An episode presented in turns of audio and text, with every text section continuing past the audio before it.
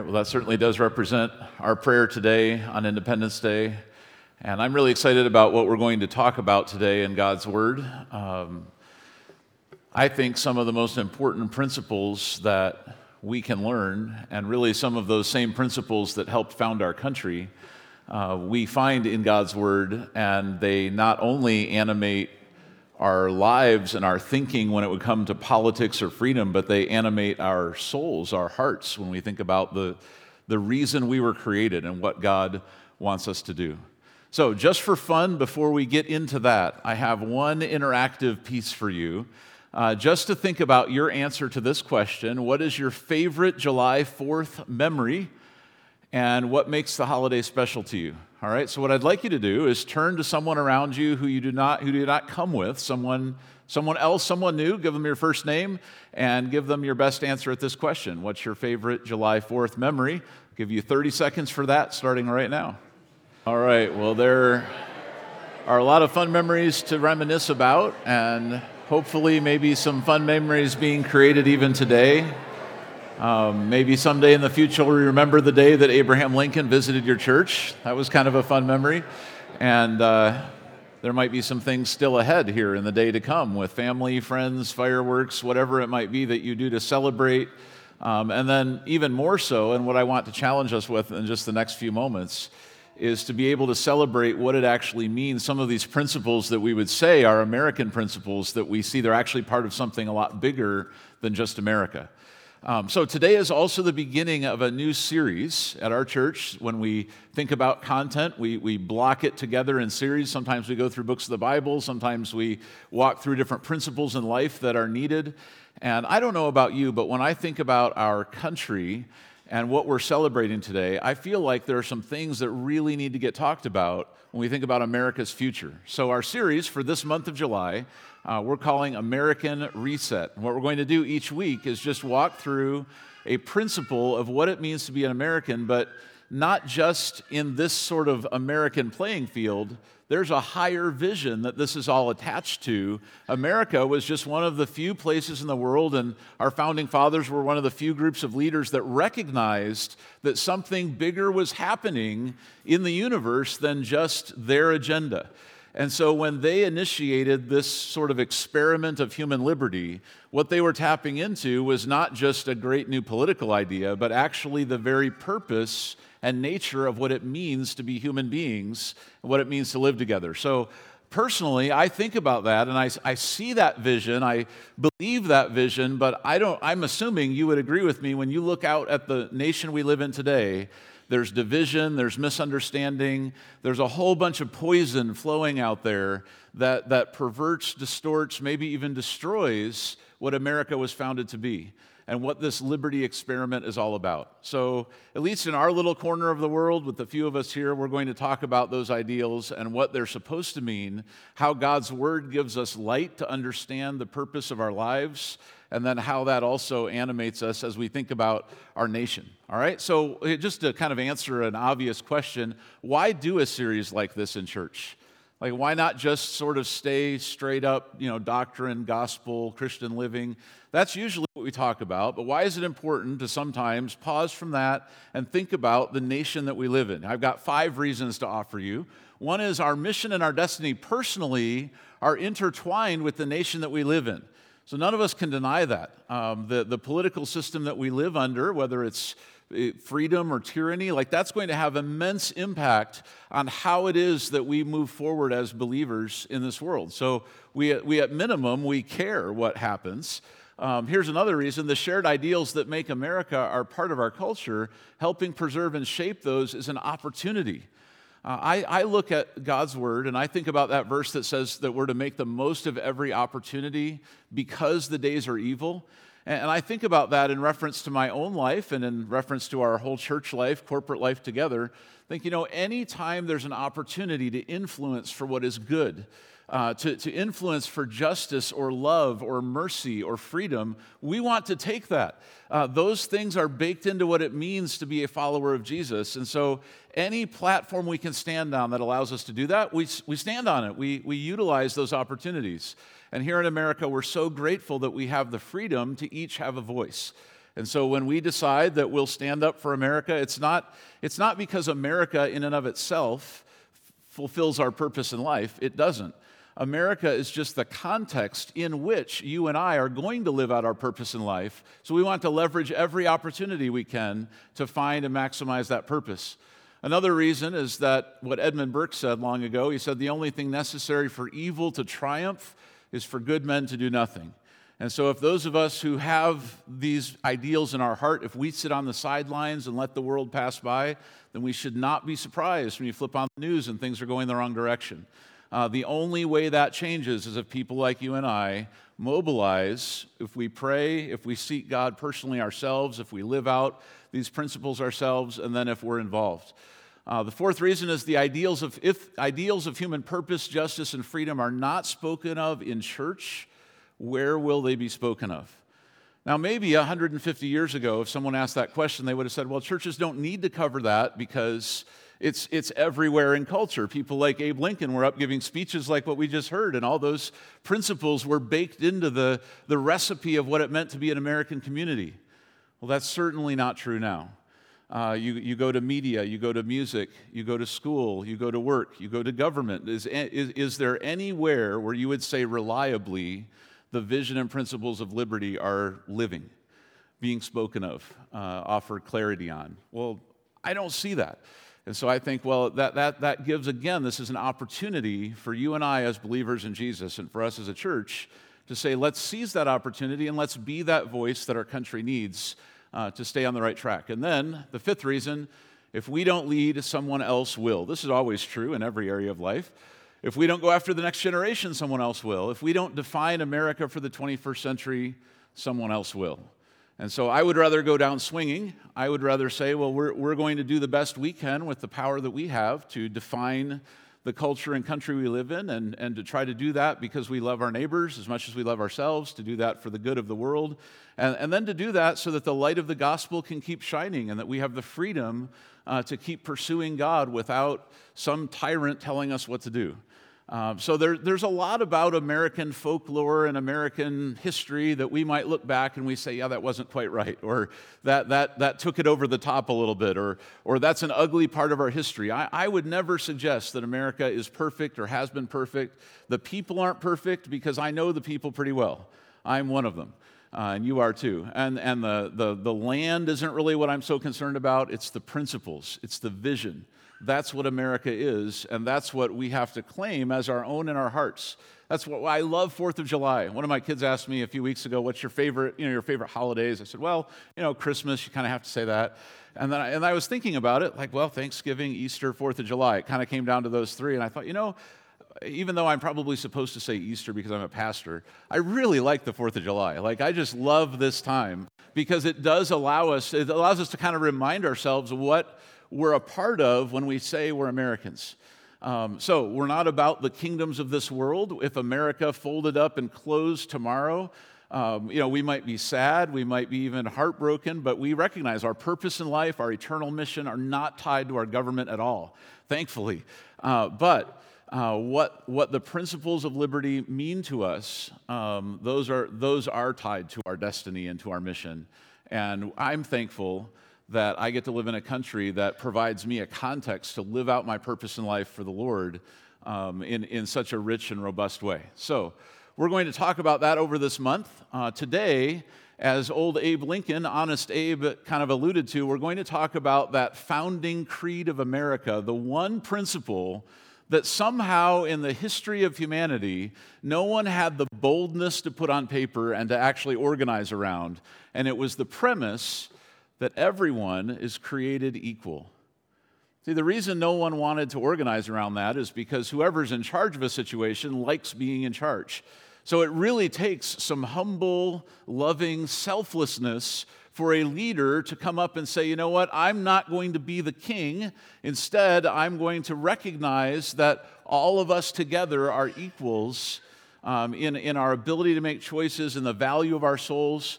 And so together we walk forward. You know, and so, so it takes us away from dictatorship and monarchy and tyranny and communism and all of that. All, all the systems where people control other people. We say, no, that's not us. We believe that all men are created equal.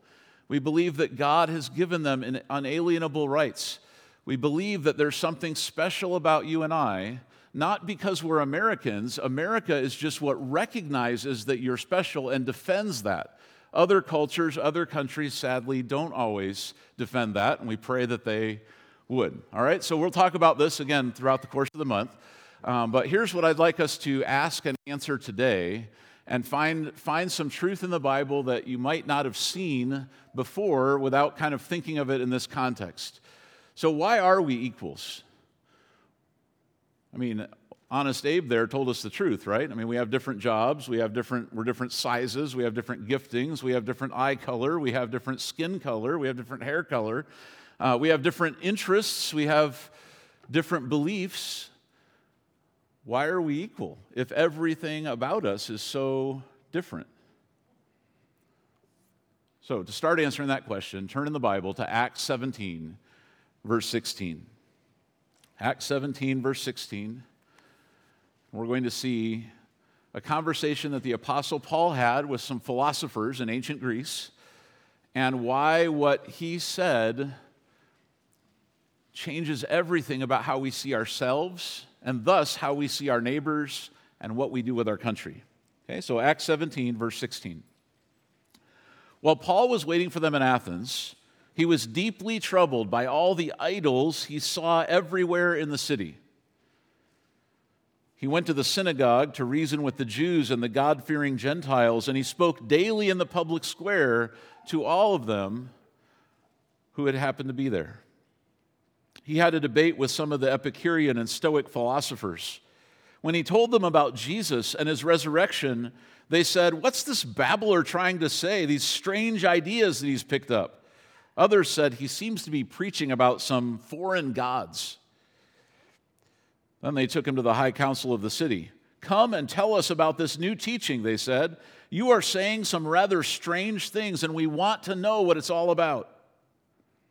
It should be explained that the Athenians, as well as the foreigners in Athens, seemed to spend all their time discussing the latest ideas. It's a good thing they didn't have the internet, right? Would have just destroyed their culture, maybe like other places. So Paul, standing before the council, addressed them as follows Men of Athens, I notice that you are very religious in every way, for as I was walking along, I saw your many shrines, and one of your altars had this inscription on it to an unknown God. This God, whom you worship without knowing, is the one I'm telling you about. He is the God who made the world and everything in it. He is, since he is the Lord of heaven and earth, he doesn't live in man made temples, and human hands can't serve his needs, for he has no needs. He himself gives life and breath to everything, and he satisfies every need. From one man, he created all the nations throughout the whole earth. He decided beforehand how they should rise and fall, and he determined their boundaries. His purpose was for the nations to seek after God and perhaps feel their way toward him and find him, though he's not far from any one of us. For in him we live and move and exist. As some of your own poets have said, we are his offspring. And since this is true, we shouldn't think of God as an idol designed by craftsmen from gold or silver or stone. God overlooked people's ignorance about these things in earlier times. But now he commands everyone everywhere to repent of their sins and turn to him. For he has set a day for judging the world with justice by the man he has appointed, and he has proved to everyone that he will do this by raising him from the dead. When they heard Paul speak about the resurrection of the dead, some laughed in contempt. But others said, We want to hear more about this later. That ended Paul's discussion with them, but some joined him and became believers. So, here the Apostle Paul offers a principle long ago to the philosophers of Athens that I think defines why we would say all people everywhere are created equal. That even though there are so many things that we could make a list of that are different about us, there is something fundamentally the same that makes it, that makes it illogical and impossible for you to lord it over someone else or for someone else to lord it over you.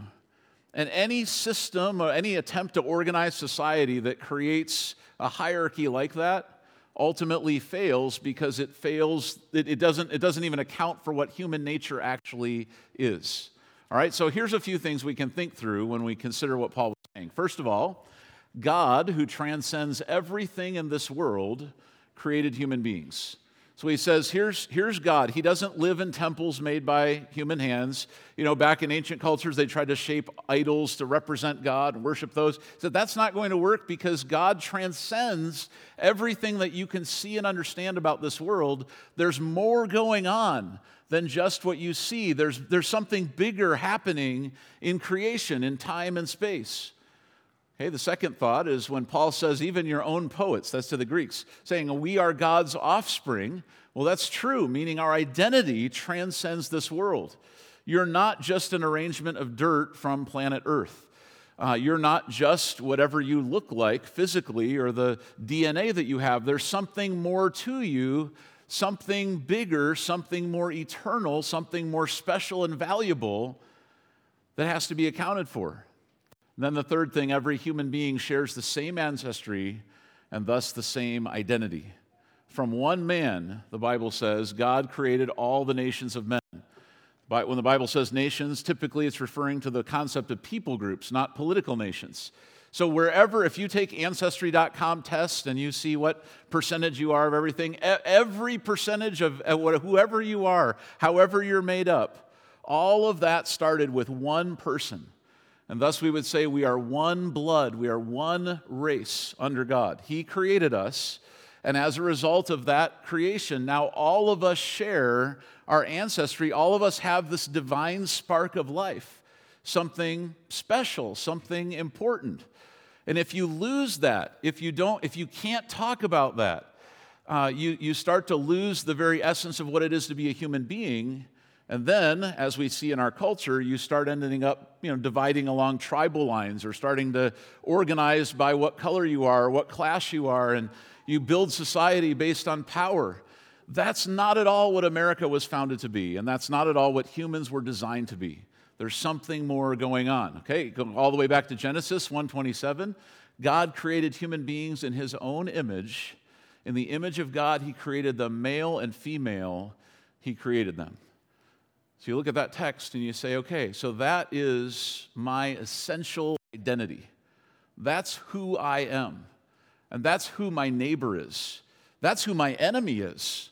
That's who my unborn baby is. That's, that's every human being is that, created in God's image. Say, if that's true, then, then I don't get to exercise power over other people. Instead, I have to look at other people as equals. All men are created equal. All of us are given by our Creator certain unalienable rights. We'll talk about that a little bit more next week, but unalienable rights means rights that essentially can't be taken away because they're built in, that it, it is who you are. Not because you deserve it, it's just because that's who you are. God made you to be His child, God made you in His image. And when you understand that, suddenly you realize that's going to impact not only what I think of my life and whether I use it wisely, but that dramatically impacts how I treat other people. If I lose that, suddenly things start to fall apart. All right, so here's a way you might define yourself if you want to think of it in these terms. The transcendent creator God made you for purposes that are far bigger than this world. You are eternally valuable. Your soul matters. Your life is filled with more meaning than we can even understand. So that's true. And if you're setting out to build a society knowing that that's true, what would you say at the founding of that society? Everybody should follow the king because he's smarter? No. Um, the king was born in a, you know, a special family line with royal blood, and we should appreciate that? No. Uh, maybe we should all throw our smartest bureaucrat in the room and let him make our decisions? No. See, if you're trying to organize a society based on this principle, all you can end up with is because all people are created equal, we work together, and government only happens by the consent of the governed. That is, there's, no, there, there's, not, there's not the ability for people to tell you what to do. Okay, so Americans' founders didn't establish any of this, they just recognized it. So if you were to travel outside of America, if you got really brave and crossed the Canadian border one day, are you still created equal? Well, sure. If you go to, if you go to India and you, you hang out there and you realize, wow, there's just about everything possibly that's culturally different between people who might live in a hut in India and you from Berrien Springs, Michigan, uh, are, are those people as valuable to God as you are valuable to God? Well, sure they are. See, it doesn't matter where you go. America doesn't make people equal. America just recognized that people were intrinsically equal and built a society uh, based on that. They were willing to admit that human purpose comes from God. Okay, and I would contend that if you lose that premise, if you're not willing to admit that human purpose from, comes from God, then you cannot live in a free society. Those two, that you have to start with human purpose comes from God before you can end up with freedom. So, this is why a just government can't, can only derive its power from the consent of the governed because each person has transcendent eternal value. Each person's soul matters more than systems or governments, okay? So, your value, if you wanted to just summarize it this way, your value as a human being, like you look in the mirror, you count, you matter, not because you're serving a king or dictator really well and they smile upon you. You matter not because you have, you know, a master or owner or something like that. Uh, you matter not, not because the state agency or committee determined that you matter and are worthy of something. You don't matter because of your group identity. This is where our culture is so messed up right now. Thinking that because of your group identity, that entitles you to something or that means something, or, or you have to, you know, that, that you set all that aside and you realize the reason that my life counts for something is because I am made in God's image for God's purposes. And my mission in life is to live that out to the best of my ability. All of us would say, Wow, I'm so thankful I live in a country, in a legal structure that recognizes that. The purpose of my life is not just to defend that legal structure. I'm grateful for it. My purpose in life is way bigger than any of that. So, our American reset, like if we're going to go back to the founding and say, what are we actually supposed to be? What are we supposed to become as a people? We start here. It's a reset of our identity, recognizing what God created us to do, who God created us to be. We realize God designed us to become what, what He became personally. We start to recover our vision for national unity, government, and purpose. Okay, so you could ask it this way if you wanted to just really, very frankly, confront a lot of the poison that's out there in the world today, are you, first of all, in your definition of who you are, an American? Well, no, there's a cheat sheet on the screen here. You're not. Um, are you, first of all, your ethnicity? Like, would that be the first thing that would matter about you? No. Are, are, you, first of all, your history? Like what happened to you or what happened to other people like you? No, that's not it either. Those things matter, but that's not the first of all as far as your human identity. Are you, first of all, your gender? Well, no. First of all, Beyond all of that, you were created as a child of God. Those other things are true to describe you going after the fact that you're God's child, not before. So we start with that premise. So you can look in the eyes of any other American citizen, whether you disagree with everything they believe in or you just are totally in lockstep with them, and you say, first of all, you're God's child. First of all, I see God's image in you. I don't see all these differences first. If you get to that stage, if you get to that, that line of thinking, suddenly the, the Declaration of Independence takes on a different kind of meaning. Because it wasn't just the first moment, I don't know that it necessarily was officially the first moment that anyone ever had freedom. There, there are other societies that tried that, other places had that, not that many. Um, but what it was was a declaration of independence, yes, politically from the tyranny of the British, but it was also a declaration that human government was supposed to mean something different than what the British system or any other monarchy style system meant. You actually get to be the king, not the king. You, the people, of the people, for the people, by the people. So, we are equal in, if we want to just straight up answer the question today, like, how are we equal?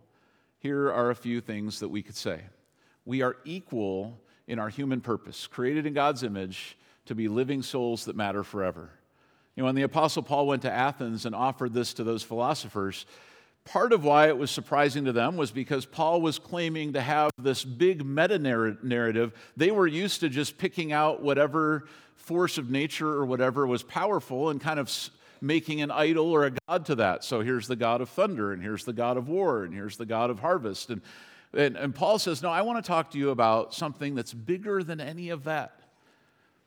And not only that, this God is more related to you than you know. You are his offspring, you are his children.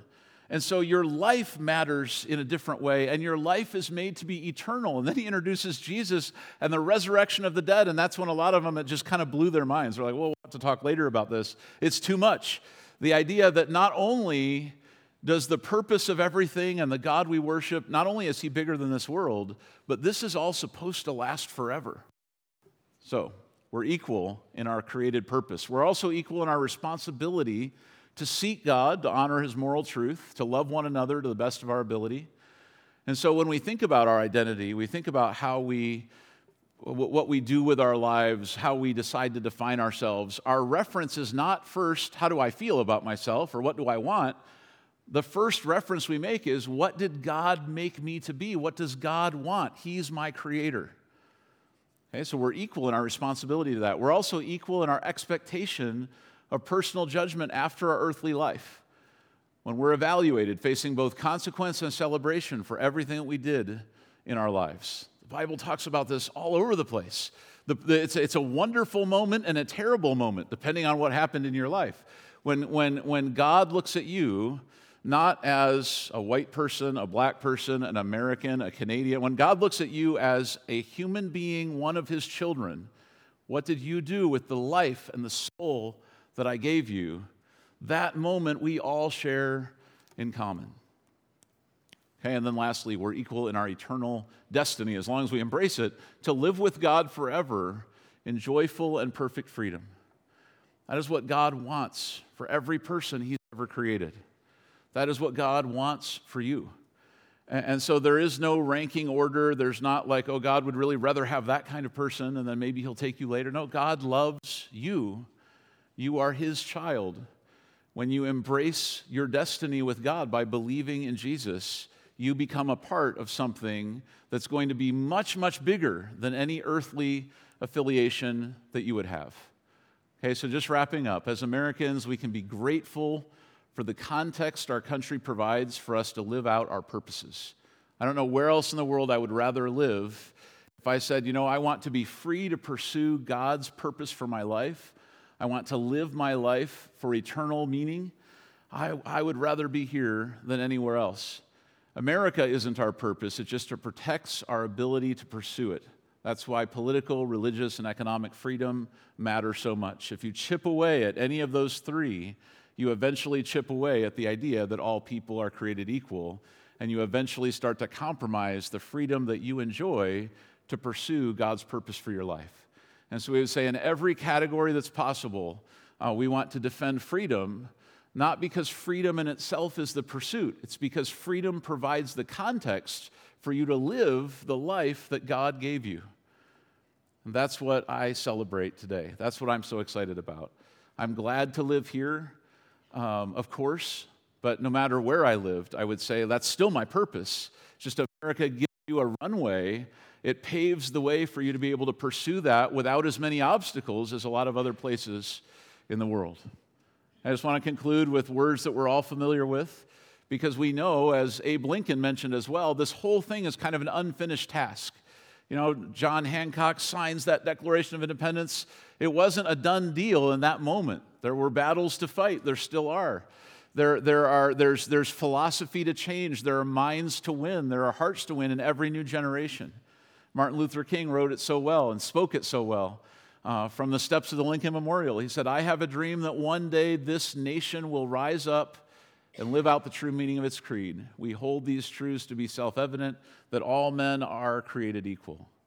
So if you believe that, we start not by thanking the founding fathers, but by thanking God, our Creator, and then saying, Lord, with whatever, whatever I have in front of me, how do you want me to live my life? So let's pray and ask God for the courage to answer that question.